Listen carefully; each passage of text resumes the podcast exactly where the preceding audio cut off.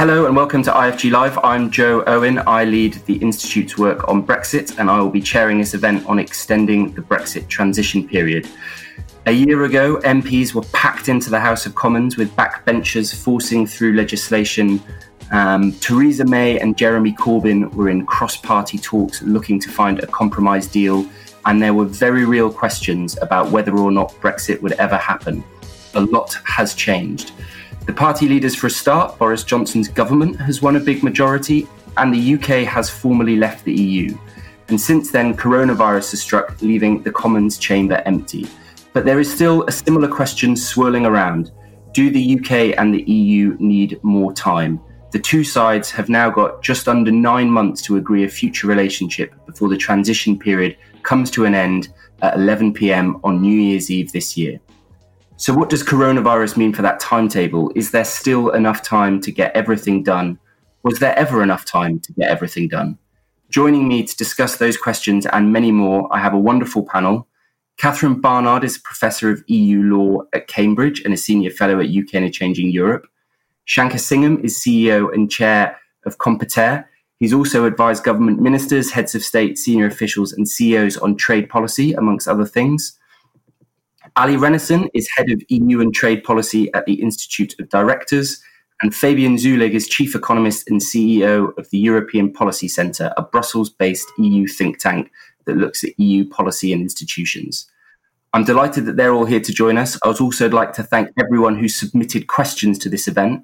I will use as many of them as possible, even if I paraphrase slightly. So let's get started and unpack this big question of whether or not the UK should extend the transition period. And I want to start by focusing on the negotiations and where they're up to. Catherine, could you sketch out where you think the two sides are at kind of attempting to agree a new deal and the timelines that they're working to? Well, we had to work backwards really because um, the withdrawal agreement says at the moment uh, that the transition period or implementation period, as the government calls it, expires on the 31st of December. Now, you've got trade negotiations taking place, and it's really important to remember that from a legal point of view, and the EU is very much a construct of law, uh, that trade negotiations need to have a legal basis, and a legal basis dictates uh, what procedure this needs to follow. Why is this relevant? Because the more ambitious the trade agreement is, the more likely it is to be what's called a mixed agreement, and that means it's got to be agreed by the EU, probably unanimously, and also by the national and regional parliaments there's a really practical problem at the moment that a number of national parliaments aren't sitting, so it's very difficult for them to actually agree to anything at all all of that might point to a very slim down trade deal, which is more likely anyway, basically on goods. And if it's just a trade deal on goods and not a great deal else, then that could be done by the EU alone without the member states having to ratify it. And that could be done under Article 207. Long and the short of it is that something really needs to be agreed by September, October time um, to give the legislative process uh, time to go through if there is such a thing. Okay, so we kind of we don't even have the full period up until the end of the year for negotiations. We need to try and lock something down by September. And I think that's what the government put in their white paper, their ambition to try and agree something by September. Shankar, I wanted to bring you on on this and get your assessment of where you think the negotiations are at and what kind of effect coronavirus has had on them. Yeah, um, well, I think you know before coronavirus hit, um, the parties were actually probably a lot closer than some had suggested. Um, there are differences that you know you can cl- categorize as either unbridgeable differences or bridgeable differences, and if you look at those main ones, they're things like the level playing field, um, with respect to state aids, labour, environmental rules, regulatory issues, uh, governance, fisheries, the Northern Ireland Protocol. Uh, on level playing field, I think there are there are, there is certainly uh, scope for uh, what I would call bridgeable differences. So, if the UK uh, were to be required, and it's said that it would, um, adopt its own anti-subsidy regime if the EU uh, accepted that and accepted some sort of uh, disciplines on what would be in that anti-subsidy regime and some sort of dispute settlement, then I think there's a way forward. If the EU says no, you you you have to be under EU state aids uh, rules and the jurisdiction of the European Court of Justice, then I think that that then becomes a unbridgeable um, uh, difference. Um, and similarly, with labour and environment, if um, uh, the UK would accept not lowering labour and environmental standards for trade advantage, uh, and the EU were to accept that, then I think we're in the in the realm of a of a of a bridgeable difference.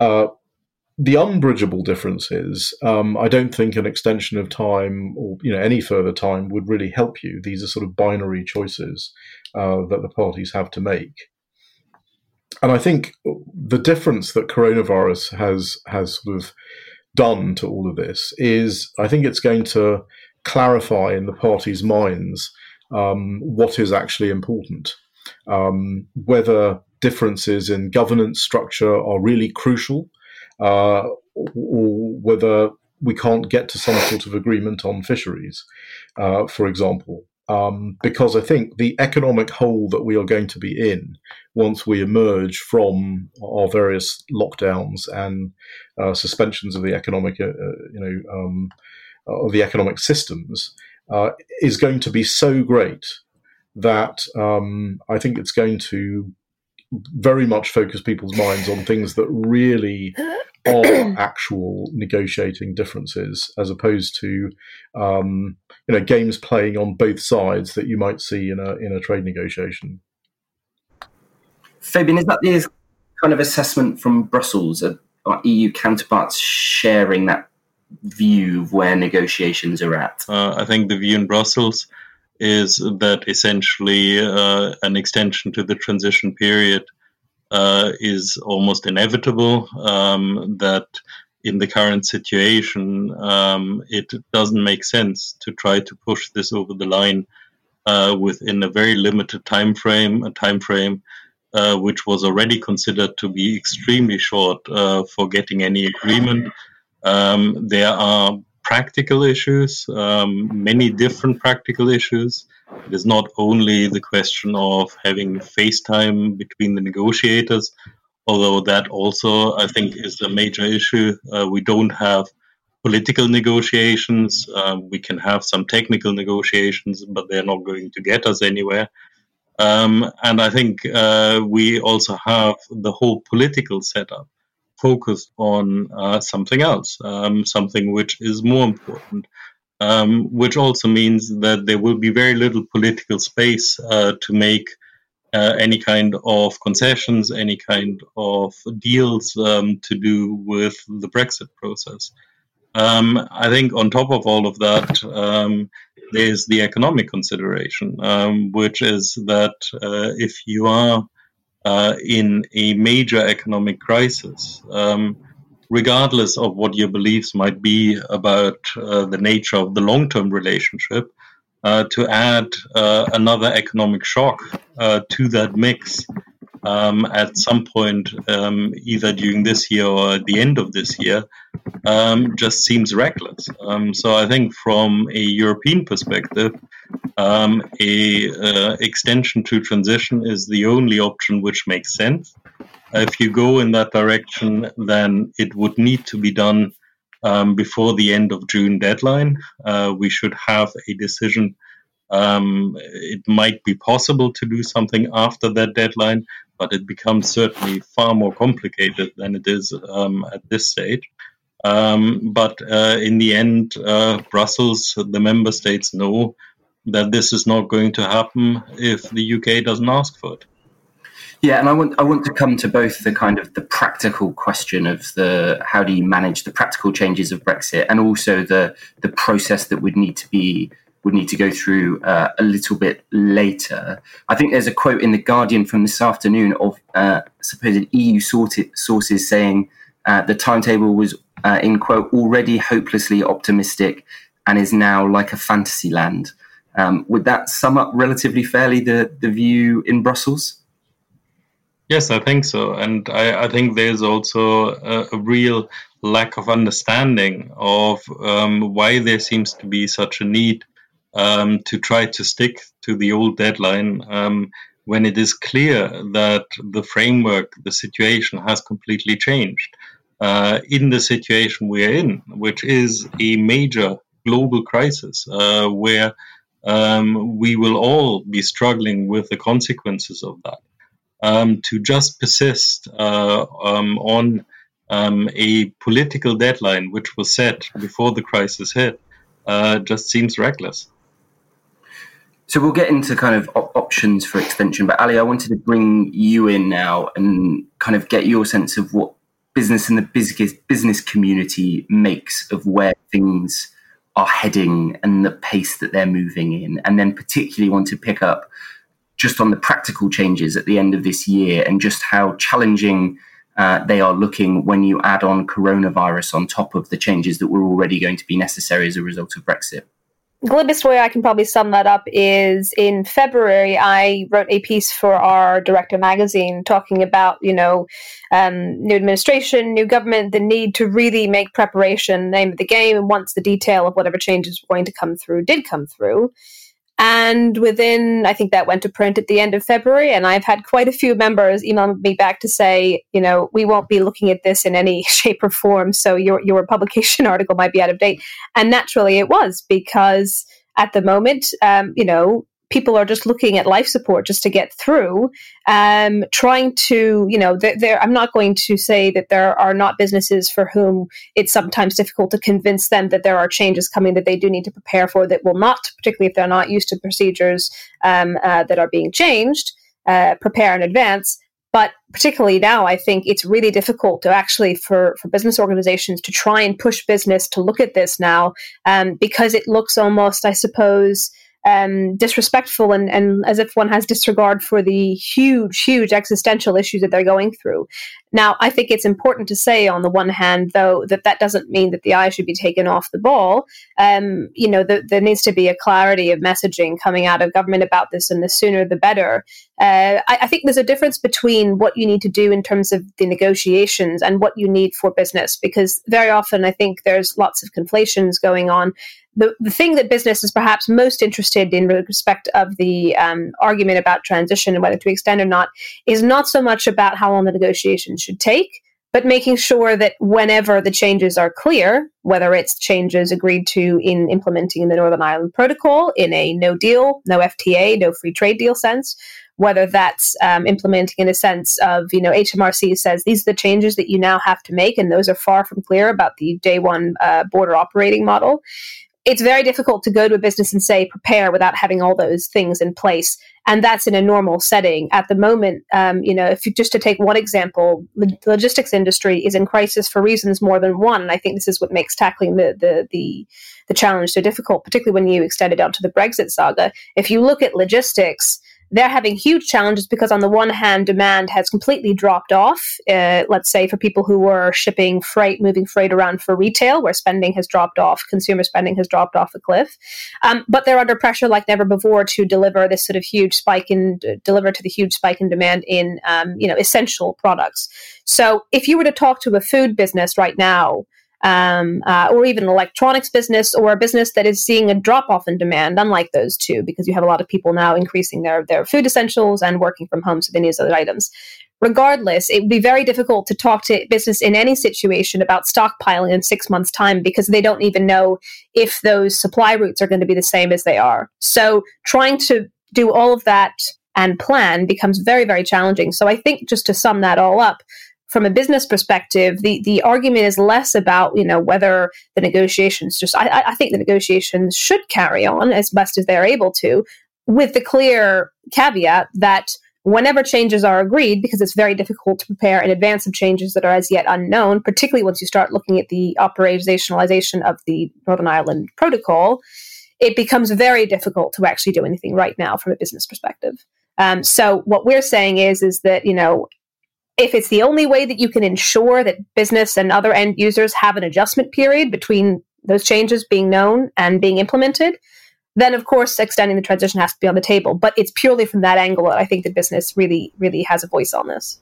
Yeah, okay. And there was one question we got actually emailed in from someone called Mark Casanova who wanted to know that, you know, you've talked about the industries, particularly logistics, where um, uh, coronavirus and Brexit puts kind of double pressure on. But are there parts mm. of the economy where actually, if you are sort of in hibernation, if you like, as a result of coronavirus, does that make it easier to deal with the effects of Brexit changes at the end of the year? Assume we're still in this kind of holding pattern on coronavirus at that point.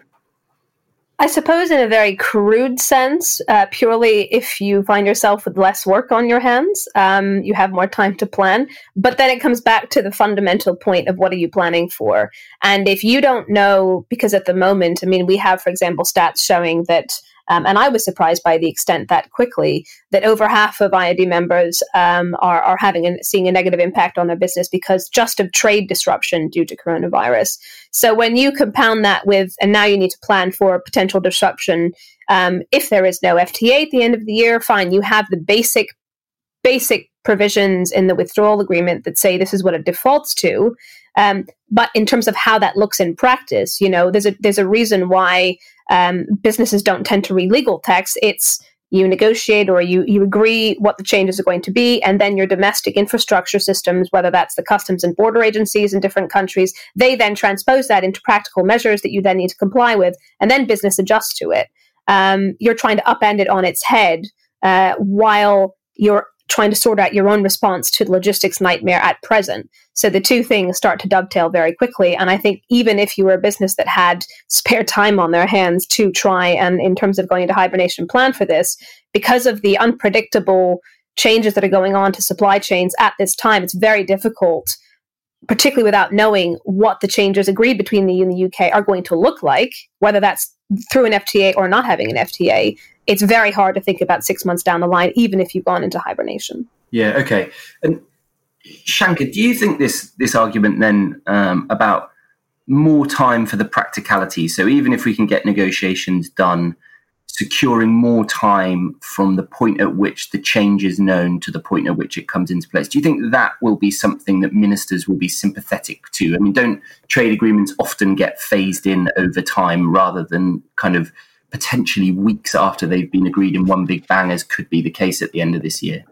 Yeah, I think those, those yeah, that's a slightly different uh, approach. That's true, but um, I mean, there is a difference between implementation of, of of whatever changes are agreed and the time period in which that will occur, and actually just getting the getting the agreement agreed. I think one of the problems for ministers and for the government will be the transition period that essentially was the transition period negotiated prior to uh, Johnson coming uh, uh, into office um, is is not um, very favourable to the UK. I mean, it requires the UK to remain under the common uh, commercial policy. It requires, you know, uh, obviously, if it's extended, there would be further payment uh, of money.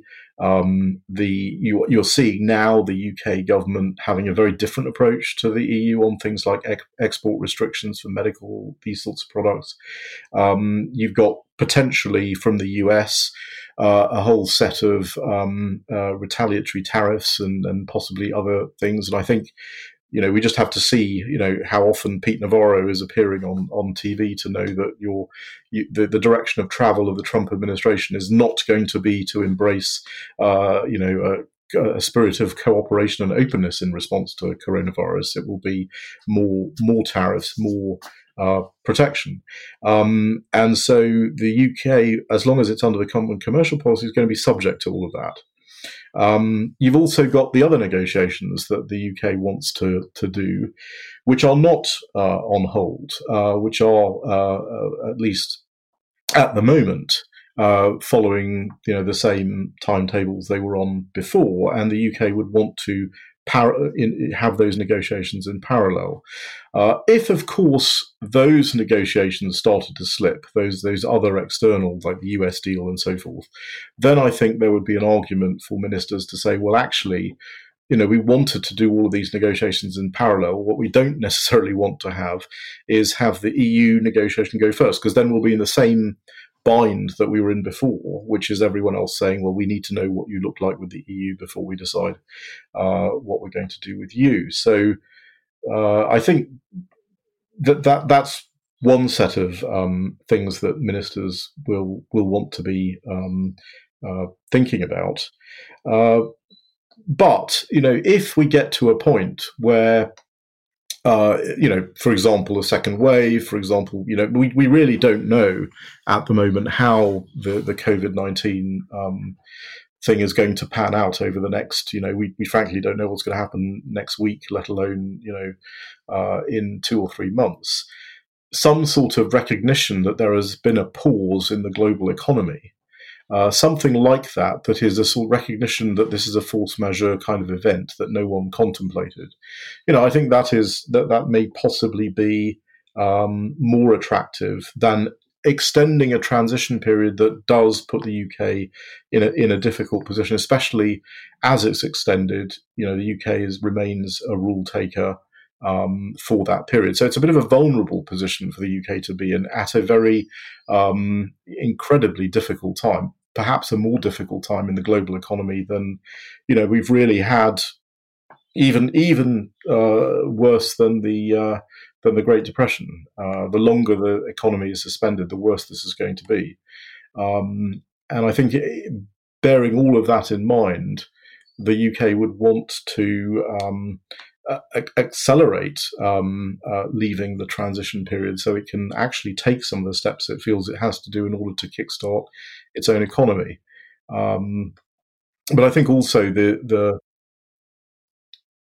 sorry, I was going to say I think also because of the economic situation, I do think that there is going to be enormous pressure on both of these parties, not just from their own internal constituencies, but frankly from the rest of the world, to um, to get on with it and get their act together and and come to some sort of deal. Um, and I think that will be felt, assuming again, who knows, assuming that we start to come out of these lockdowns in some sort of, you know, reasonable time frame, you know, May, early May, hopefully. Um, if that starts to happen, then I think, you know, as we come out, as the economy starts to restart, there will be enormous pressure to um, to maintain um, these kinds of, to, to get these deals done. And so, do you think then? So, there's one argument of actually wanting to start to harness some of the benefits, and if those look like they are also being delayed, um, then there might be more openness to extending. And then, if we end up in a similar position to this in lockdown, and the economy is really just kind of restarting in the autumn, um, ministers will not want. Do you think ministers will be um, concerned about inflicting short term disruption as a result of Brexit, just as the economy is getting back up and running in the run into Christmas? Because, I mean, ministers have been upfront, haven't they, that there will be some disruption as a result of this change. Um, I guess the question is whether the um, whether the priorities have shifted now that they are not um, putting that in. They are not putting that disruption on an economy that's had a very normal year, um, and whether they would still want to go ahead with it Christmas time this year.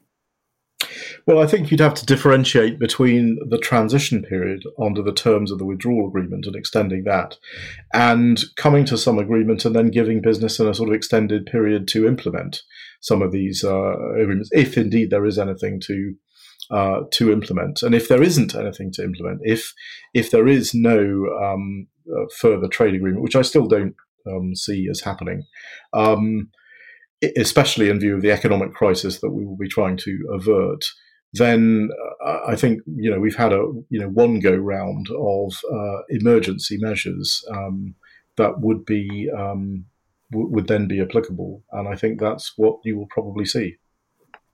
Okay, Catherine, I wanted to to ask you a question because we've talked a lot about the future relationship and the negotiations and preparing for the implementation of that new relationship. But we've also still got to implement the withdrawal agreement, don't we? And there's citizens' rights and the Irish Protocol are two of the big ones. We've touched a little bit on the Irish Protocol. I mean, is there a sense that these tasks are being affected by coronavirus and concerns about the amount of time available by the end of the year to, to get them all done? Well, I think that's right. I think, um, I mean, the Northern Ireland uh, border issue is highly complex, and Ali's already flagged up just the very large number of difficulties that um, are being experienced there just in working out what is actually required under the Northern Ireland Protocol.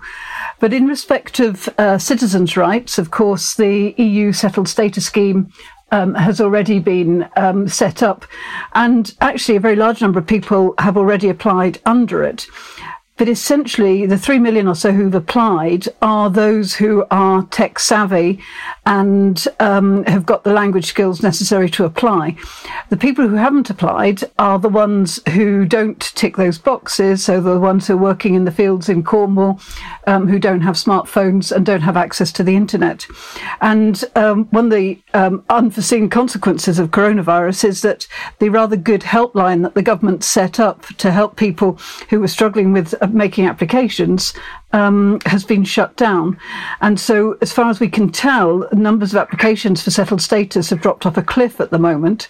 Now, of course, um, they've got until um, June uh, 2021 to apply. But the question then is given that there's been virtually no attention given to this as an issue at the moment, whether actually people will need longer. Because at the moment, um, if they haven't applied by um, June 2021, they risk becoming illegal immigrants. But that's something that the UK government can change without extending the transition period, right? If the UK government wanted to give EU citizens more time, aren't they able to using UK law essentially? Yep, absolutely they can. Um, but the problem is uh, totally understandably that the the whole might of the civil service is at the moment being focused on um, addressing the many complications and um, arising from coronavirus. They're not focused on this one issue, which is one issue of many. Okay, so we've kind of sketched out some of the reasons why an extension to the transition might be needed, some of the scenarios where it might not. Um, Catherine, I wanted to come back to you and just for you to kind of sketch out what is the process if the two sides decide that they do want extra time. If we are still in this position in early June, for example, and they say, okay, we think we do need a little bit more time? What's the process they would need to go through? well, um, you need to look at EU law and you need to look at domestic law. As far as EU law is concerned, Article 132 of the withdrawal agreement is quite clear that the joint committee, that's the committee comprised of representatives of the UK government and representatives of the EU, uh, may, before the 1st of July 2020, adopt a single decision extending the transition period for up to one one or two years. Now, the brevity of that provision is striking. Um, it says nothing about who must ask. All we know is that um, they've got to agree. Um, it also says that the transition period can be extended for up to one or two years. So that would embrace, for example, um, a six month extension. Um, but the crucial wording is single decision. Let's say, for argument's sake, there is a request for a six month extension that proves not to be long enough because of the legacy effects of coronavirus or because there is a second or third wave. Um, then what happens if even more time is required? That's at the EU level. At the domestic level, things become slightly more complicated because you'll remember that the Conservative manifesto contained a commitment um, that the Conservatives would not ask for an extension. And that um, commitment was more or less enshrined in law um, by the 2020 Act. Now, the 2020 Act is actually drafted in a slightly odd way. And the 2020 Act is also very short, but it says, and I'll just read it out because it's really short. It says a Minister of the Crown may not agree in the Joint Committee to an extension of the implementation period. An implementation period, as you know, is the government's preferred language for transition period. Now, there's a couple of ways of looking at it. You can say, well, the, the intention behind that provision is absolutely obvious, um, that um, there will not be an extension. But another way of reading it is to say a Minister of the Crown may not agree. So it says that he can't agree to a request from the EU, but there's nothing to stop the Minister himself or herself initiating such a request. Now, there are various arguments for and against that point of view, but let's assume you take it um, as uh, intended, that it's to stop an extension. That even that's not the end of the story because um, the 2020 Act, that's the EU Withdrawal Agreement Act, um, it contains a big Henry VIII clause in Section 41, and this allows ministers to make regulations um, which can repeal provisions of other legislation, including the 2020 Act itself. And this can be done by negative resolution in Parliament. Slight problem is Parliament is not sitting at the moment. Fabian, I wanted to, to bring you again in again on this point. Um, and I had kind of two questions that, you know, if the EU is starting to see this as inevitable, for a start, why would they not ask for it? There's nothing in, in the withdrawal agreement that prevents them from asking it. And obviously, one of the big supplementary questions will be for how long? And do you think the EU has a view on how long would be necessary?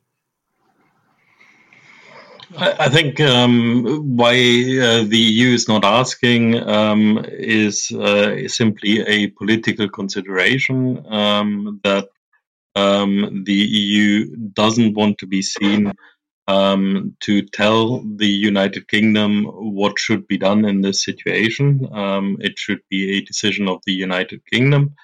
Um, and I think also uh, that applies to the length as well. I don't think uh, the European Union would try um, to push for a certain length. Um, I think um, in many ways um, the idea of a longer extension would be more attractive, um, but that wouldn't be something uh, which would be necessarily a deal breaker in that situation. Um, I think it would be difficult uh, if it was a very short extension, because in those circumstances, um, there would be a question about how you could make that practically work. Uh, if we have an extension which is not in full years, uh, then that makes it um, even more complicated uh, to deal with the financial obligations uh, the UK would have um, under uh, any extension. Um, so I think what uh, the attempt would be to do this as um, practical um, as possible, but also taking into account that we need more time um, to negotiate. And I think that is one point I, wanted to come back on uh, I think yes, in an extraordinary situation, there might be pressure to agree, but that doesn't necessarily mean that politically we're any closer to agreement between the two sides. Uh, I would actually argue rather the opposite. Um, so unless one or the other side in these negotiations is willing to concede uh, in quite um, a major way, um, then we are actually quite far from having an agreement um, by the end of the year. Um, there are so many issues which are still unresolved. Um, that's uh, also issues around uh, how the withdrawal agreement is being implemented. Um, one of the big questions is uh, whether the provisions um, which become necessary under the Northern Ireland Protocol will be in place by the end of the year. if they are not, uh, we are in a very difficult situation. So I think, um, in many ways, uh, both from the economic perspective and um, from the political negotiation perspective, uh, I think um, the European side would just expect um, that common sense prevails in a situation where you very clearly have force majeure. Um, but uh, it cannot be a decision which is only taken by one of the sides.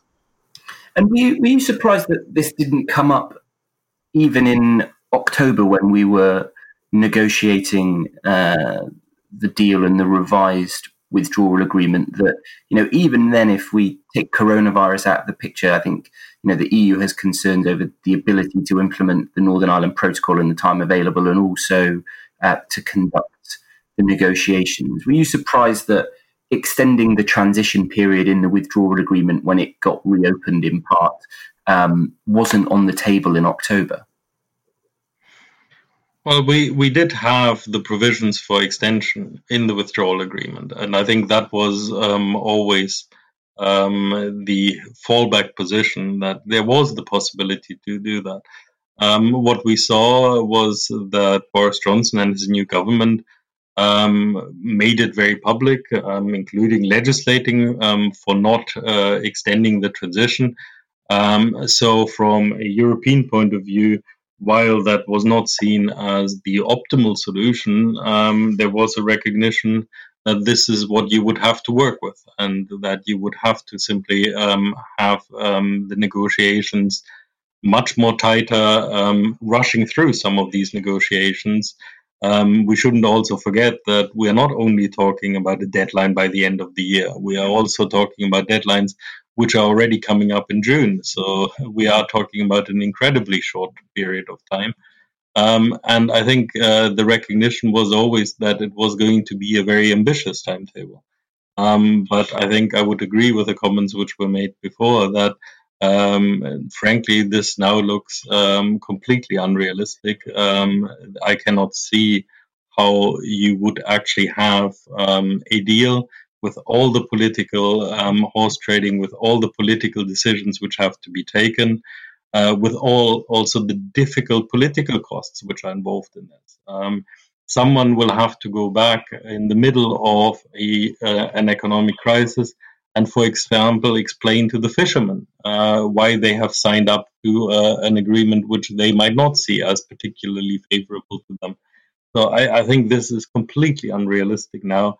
Um, it was already a challenge beforehand, um, but now um, it looks impossible to get to a deal by the end of the year. I think explaining things to fishermen is something that both sides are probably anxious to avoid. um, I had just one more question for you, Fabian, just on the kind of choreography of if the two sides decided they wanted to go for something. You kind of said that the EU's view is that this is now almost inevitable, but it's not going, it's for the UK to ask and for the UK to kind of propose length of time. Um, do you think there is a way, and this was a question that came in from Hannah Betsworth, was can you take the heat out of it through choreography, the kind of political heat out of the extension request? And Vince Cable also emailed in to ask whether you think it would be possible for the EU to declare with tacit UK acceptance the need for a year standstill. So, do you think that the idea that the EU is going to do the UK favours on choreography or even coming out first to say it, do you think that's for the birds? No, I think um, there is always the possibility um, to work on the choreography. Um, if uh, there is an agreement behind the scenes um, that uh, both sides recognize the need um, for having this extension, uh, then to find a way um, of presenting it which works for both sides, I think is, is something which the EU would be very willing to do. Um, the only caveat I would put to that um, is uh, that domestic politics doesn't only exist in the UK. Um, for the 27 member states, um, they will have to justify um, whatever they decide with the United Kingdom. Uh, they will have to defend those decisions, um, and if that is a, an extension to transition, uh, they will have to explain that uh, this is something which has been agreed um, to the mutual benefit of both sides in these negotiations. Um, so I wouldn't uh, expect that the EU 27 uh, take the political blame um, for any extension or that um, they would be willing to be a foil uh, to the Eurosceptics um, in uh, the UK. Uh, it has to be clear that this is a decision which is taken by both sides. Um, but the EU is willing. Um, and I think if the request comes now, um, it would be a relatively painless process where um, the EU would also try as much as possible to not make this confrontational, to not make this controversial. Um, but uh, that also assumes that this request comes early enough. Um, if we actually get into um, the situation that the request only comes um, after the June deadline. Um, if uh, the UK asks after the end of June, uh, then legally this is no longer covered by the withdrawal agreement. Then it really gets difficult legally. And I think this is also the point when politically this might get much more difficult. Um, so, for all of those reasons, um, what would be best is a cooperative approach between the two sides where we sit down now, we work out the practicalities of extension, and then we get it done. Uh, before the summer, uh, and that um, I think is imminently possible if the political will is there on both sides.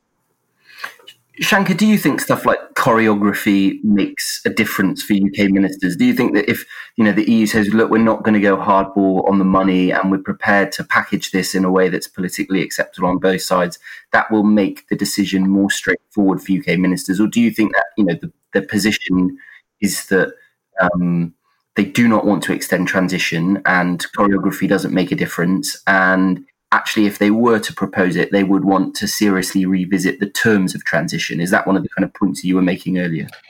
Well, I think uh, at a high level, um, uh, the UK government clearly does not want to, uh, you know, at the moment extend the uh, transition.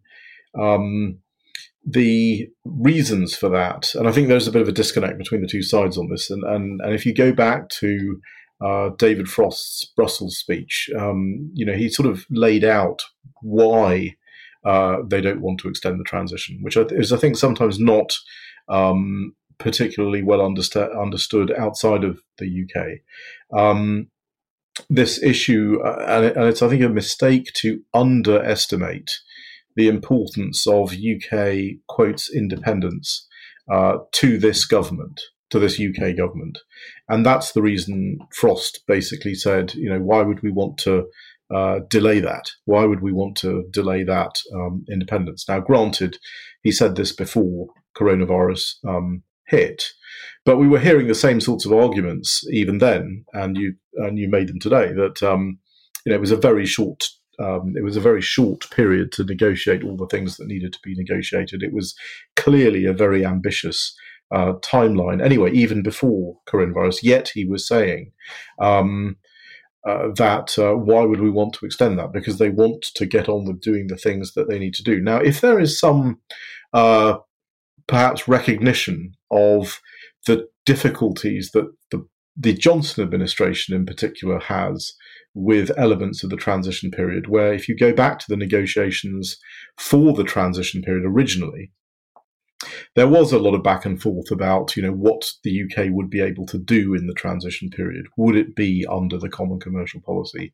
There was quite a hard fought battle about the provisions of the transition period where the UK was able to negotiate, sign, you know, ratify and sign deals during the implementation period, admittedly not to implement them until afterwards, but to do all those other things. That was a, you know, that was a, a UK uh, ask that was you know quite hard hard fought. So there are elements of the transition period. Um, the, the, the UK's position as a rule taker, the common commercial policy, um, where I think if there's some delinkage, may, you know, in terms of choreography, you might be talking about calling it something else. Um, I think uh, recognizing recognizing the pause that has occurred in the global economy is a better pathway to a result. I think sort of saying we're going to extend the transition period by making a request before June almost um, almost negates the the fact that the reason for all of this is the is the outbreak of COVID nineteen. Um, clearly, something has happened that the parties didn't envisage at the time. And I think it's more legitimate. I'm not saying it is legitimate, or the government would do it, but I'm, I think it's more legitimate to say let's recognise the pause in in the global economy somehow, uh, and that might be a better pathway to um, to what we might inevitably have to do. But we just don't we just don't know at, at this moment what what we may have to do. Yeah. Okay. And Ali, are you? You've kind of set out quite clearly that the, the top priority for business is enough time from when there's certainty about what is changing until when it comes into force. Are you guys concerned that if we get extra time in um, June, and there is a decision to extend for all of the kind of reasons and with the caveats that we've set out, that that just gets eaten up for negotiations, and you still end up back in the same position of a deal being done weeks, maybe a month or two out from the point at which it needs to come into force, and then you guys are having to ask for additional time again. Is that is that a big concern? It's certainly an occupational hazard. Um, it's a, it's a, it's such a unique set of negotiations, and while everyone on the at a superficial level knows that, sometimes I think people forget it. So you know, the easiest way of, of illustrating that being that um, in the run up to uh, the first potential no deal date, um, industry was asking government um, and the EU, uh, but insofar as what they could control, at least the UK government to provide clear information on what their contingent sort of um, plans in practical detail, not just in theory, were going to be for the Irish border. Um, and we never got those. I don't think there was an update from the, the, sort of theoretical one side of an A4 page piece of paper setting out what they might do um, in March, and then uh, in October that was that had never been updated. So I think with that in mind, you start to worry a lot about how much time has actually been given between. Similarly, for the tariff changes, the tariff changes that were brought in for sort of provisional no deal schedule, those were brought in um, a couple of weeks before we were due to potentially have that no deal exit. So with that in mind, there's a lot of concern about you know, um, hindsight as well, reflecting the fact that you have all of these, what I like to call language gymnastics around what you call extra time and what the extra time is for.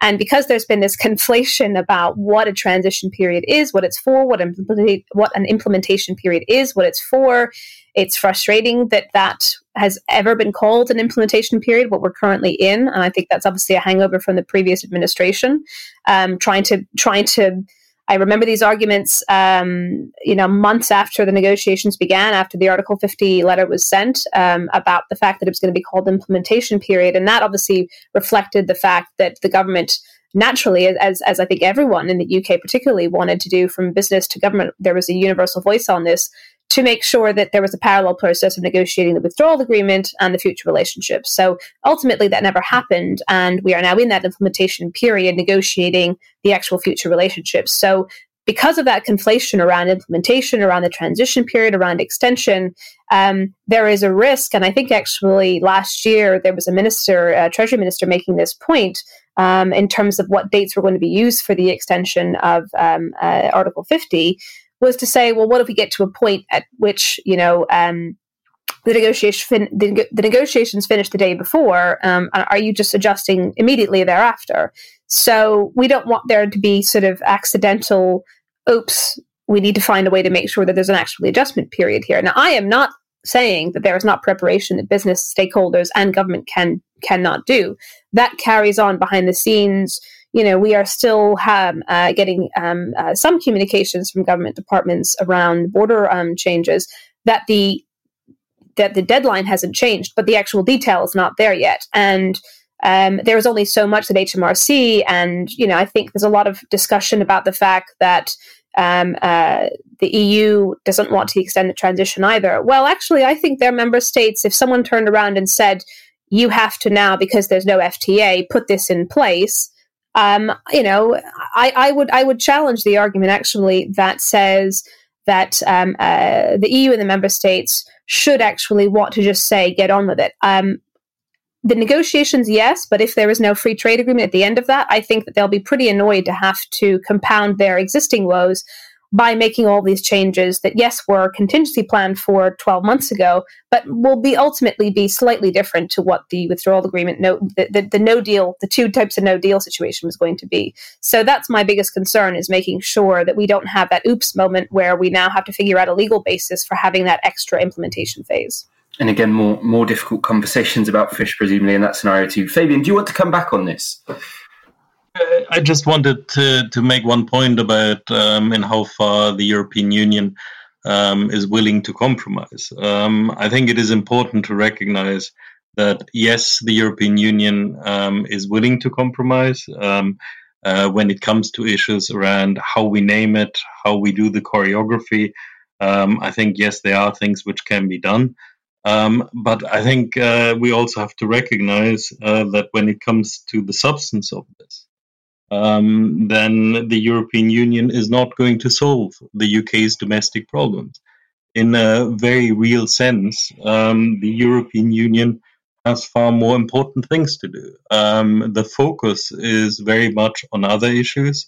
Uh, Brexit is a distraction um, for uh, dealing with the crisis, and exactly for that reason. Um, an extension to transition is the only thing which makes sense. Um, but if the UK is not going to go there, um, then the EU 27 um, are not going to bend over backwards to make sure that it happens. Um, they will uh, deal with the situation as it is, uh, recognizing that this imposes additional cost. Um, but in the end, uh, this remains an issue uh, predominantly for the United Kingdom, uh, whereas uh, between the 27, the real focus is going to be uh, not only for the next few weeks, not only for this lockdown, uh, but for certainly the next few months, if not the next years. Uh, the focus is going to be on what we do in response to this unprecedented crisis, uh, which is creating existential challenges right across the European Union. So um, I'm afraid that for the UK government, uh, there will be very little give um, if that is what they require to um, uh, finally see the sense in uh, an extension to transition. Catherine, I have a, a, couple of questions for you. The first one actually is a question from Naomi Smith, and you can hear it straight from Naomi's mouth. Naomi Smith, Chief Executive of the pro internationalism campaign Best for Britain here. My question to the panel is whether we could possibly reach an agreement with the EU to get a flex extension, so a year long extension, but with the possibility to come to an extension agreement again if we're not out of the woods on Corona by the time it ends. Thanks ever so much. I think legally that's rather difficult to have that sort of flex extension because if you look at um, the relevant article, it says um, the Joint Committee adopts a single decision extending the transition period for up to one or two years. Now, um, it, I suppose the, the, single decision could say um, flexibility up to two years. It might be more sensible to agree for two years and then say, but um, if the agreement is done before that, then of course um, it can um, be the, the agreement will uh, then the, the, sorry if the agreement's done before that then transition comes to an end or perhaps 18 months. The trouble is that's where politics and law um, collide because, of course, the optics of having a two year extension don't look very appealing um, to this government. I mean, if we were pr- uh, practical, of course, at the moment, with all of the focus rightly on coronavirus, the, the time to actually ask for a, um, an extension would be now because there would be presumably not much um, political backlash against it. But of course, Parliament's not sitting in order to be able to make the changes to domestic law that would be needed. So the legal problem is you're meant to ask by um, the end of June for an extension. Um, the question is, what happens if we don't ask then? Now, Article 132 doesn't cover that situation, but what happens if we get to October, November time and it, we discover that the, the negotiations aren't going well, or that a lot of key people are sick um, because there's a second wave of coronavirus. How do we actually ask for an extension um, outside the normal frame? And this is where there's quite a lot of uh, legal debate. Um, some people say, well, um, Article 50 has been turned off. It was turned off on the 31st of January, so you can't use that. Other people say, well, under international law, it's quite possible to um, amend the terms of an existing agreement, and you can do that still on the basis of Article 50. There's a there's a quite a lot of debate about that. The EU position, I think, is Article 50 is turned off, and therefore you'd need to use another legal basis in the treaty whether it be Article 207 or 217. And that gets us into the problems I mentioned right at the beginning about if it's 217, that requires all the national um, and regional parliaments to ratify if it's a mixed agreement. And then um, before you know it, um, all of that's taking much longer. So there are lots of complexities if we don't ask by June. So, yeah, so June is, is not necessarily. Uh, the point of no return, but it is the easiest point in which if you wanted to secure more time. I mean, Fabian, do you think that's that's true that if you know the two sides came together in October time, for example, and said, look, we need a bit more time for negotiation or for ratification or for just giving businesses more time to prepare, they wouldn't say, "Well, you missed your chance back in summer." Would they constructively engage and look to secure more time? I mean, I, I would say that uh, the assumption would be uh, that uh, they would um, try to find a way um, to get more time. Um, I think this uh, is legally tricky, um, but most likely it would end up uh, with um, some form of mixed agreement, uh, which would be there to prolong what in effect would be the transition period. Um, but then we get into politically much more uncertain territory because that means that uh, we will have to get everyone on board to agree to this. Um, and that means also, um, as we have seen with other mixed agreements, uh, it has to go down uh, to the regional level in some of the member states. Um, and if there's any particular issue, if there's anything um, which a member state might then want to put on the table, um, they can block the whole process. Um, I'm not saying they necessarily will, uh, but the risk is certainly there. And all of this assumes um, that we are even able to do that at that point in time. Um, if we are in a situation where we continue to have severe limitations, for example, on parliament sitting. Um, I have my doubts that we can actually ratify anything um, by that point. Um, if we try to find a different solution, um, uh, then uh, the European Court might strike it down, um, and we might create an even greater uncertainty. And I think this is one of the big messages um, I would have for uh, any decision to only extend after June I think it might still be possible. Um, but what you're doing is you're multiplying the uncertainty. Uh, and certainly from a business perspective, um, but also from a government perspective, um, that then aggravates the planning problem. You are in a situation where you don't know what is going to happen. You don't know whether the extension really is going to um, happen or not, um, which I think is the worst um, of all worlds uh, if you end up hoping for an extension and then it doesn't happen. Um, so I think, um, uh, as Catherine was saying, uh, it gets a lot more difficult after June, um, and it's not a complication we should be adding at this point. Okay, so before we finish, uh, to quickly summarize, I think where we've got to is that there are potential reasons for an extension that will grow and grow the longer the coronavirus lockdown and implications uh, for the economy last, and that by June we really should know more and will probably need to know more, as that is um, the easiest uh, place to secure additional time. However, it does not necessarily answer the question that many businesses will want answered of how do they ensure there's sufficient time between knowing what's going to change and it changing. So, finally, to wrap up at the very end, I wanted to ask you all for very quick reflections, um, quick fire questions of do you think the transition will be extended? If so, when and by how long? I will start with you, Catherine. Sorry to put uh, you on the spot. Yes, um, June and up to a year. Okay, Fabian? I think it is um, still very uncertain because it depends in the end on the political will uh, of uh, the Johnson government. Uh, it is, in the end, their decision whether they inflict this chaos at this point or not.